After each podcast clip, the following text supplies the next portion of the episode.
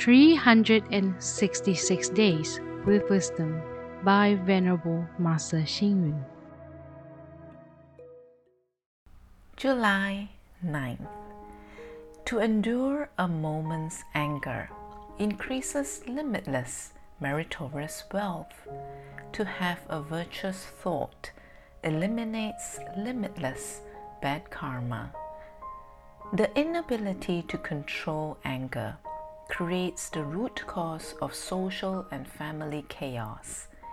Since many people are unable to endure a moment's anger, they aggravate a simple quarrel into a serious fight with tools and weapons, so much so that some youths even feel their grievances should be avenged.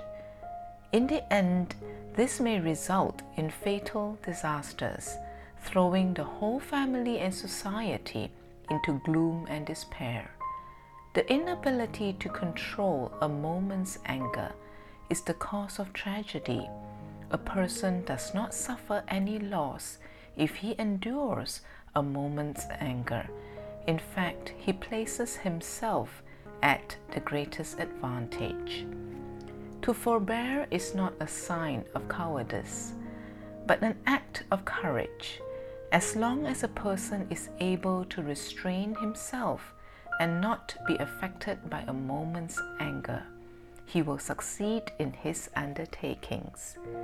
In today's society, our willingness to tolerate and accept those who are different from us will not only promote social harmony but will also help to prevent unwanted tragedy. In the Tang Dynasty, there were two meditation masters, Han Shan and Xi De. One day Han Shan asked Xi De, if someone were to defile, bully, insult, slight, despise, torment, and deceive me, what should I do? The latter replied, Just bear with him, let him be, avoid, tolerate, respect, ignore him, and see what happens to him a few years later. The forbearance shown by De is a form of wisdom, strength, resolution, and compassion. In a world of forbearance, there is no anger and hatred, no jealousy, there is only peace and tolerance.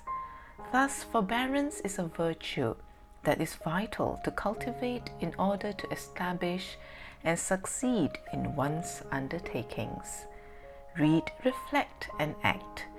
As long as one is able to forbear and not to be affected by a moment's anger, one will succeed in one's undertakings.